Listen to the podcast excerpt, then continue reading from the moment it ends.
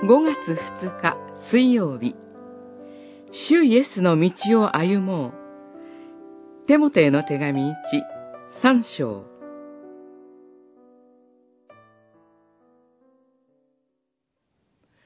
神の家でどのように生活すべきかを知ってもらいたいのです。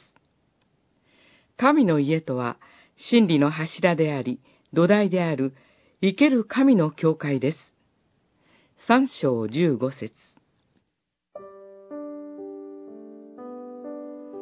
主イエスはご自身を道であり、真理であり、命であるとおっしゃいました。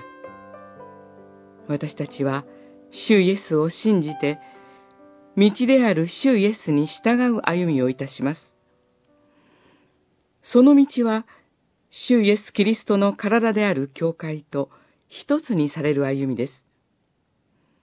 神の家とされている教会に、私たちの信仰生活の中心があります。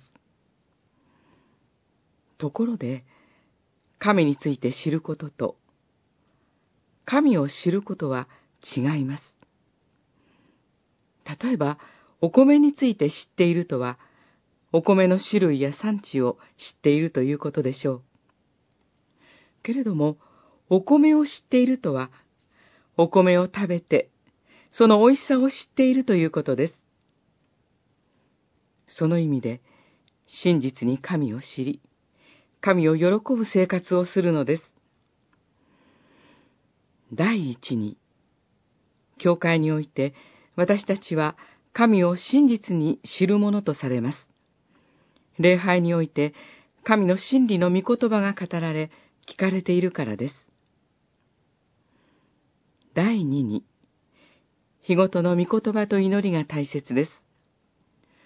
これらを例の糧として、私たちは真実に神を知り、主イエスの後に従う道を歩むことへと導かれます。主イエス・キリストは、御言葉と祈りによって、今も私たちと共におられます。